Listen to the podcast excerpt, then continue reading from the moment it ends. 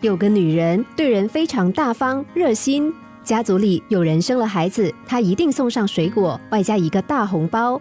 看亲戚家庭负担重，她三不五时就会塞个两三百给对方。有人生病了，她就透过关系替对方介绍名医。照理说，这么好的人，应该大家都喜欢才是。只是事实正好相反，大家都怕她，怕得不得了。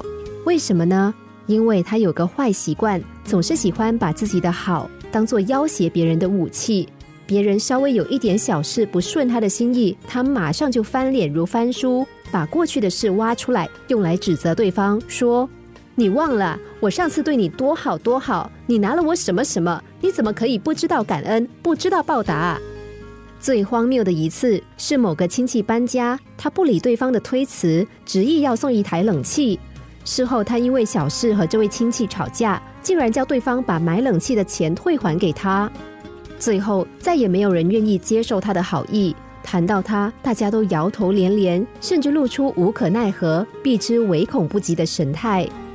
跟这样的人相处很累，但其实最可怜的人，并不是他周遭的人，而是他自己。一直把自己对别人的好放在心上，导致他一天到晚觉得别人都对我不好，然后看谁都不顺眼，认为全世界都对不起他，日子当然快乐不起来。我们日常生活中的许多不快乐，不就是出自这种心态吗？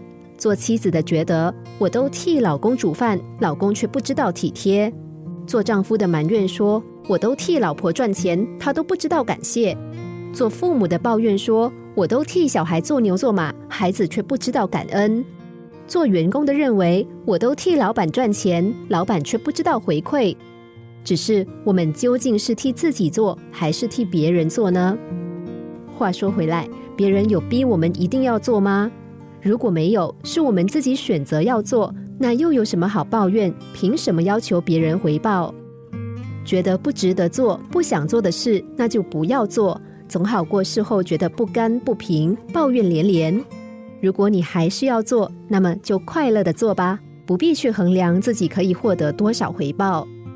人们常说的“欢喜做，甘愿受”，其实就是让我们放过别人、饶过自己的不二法门。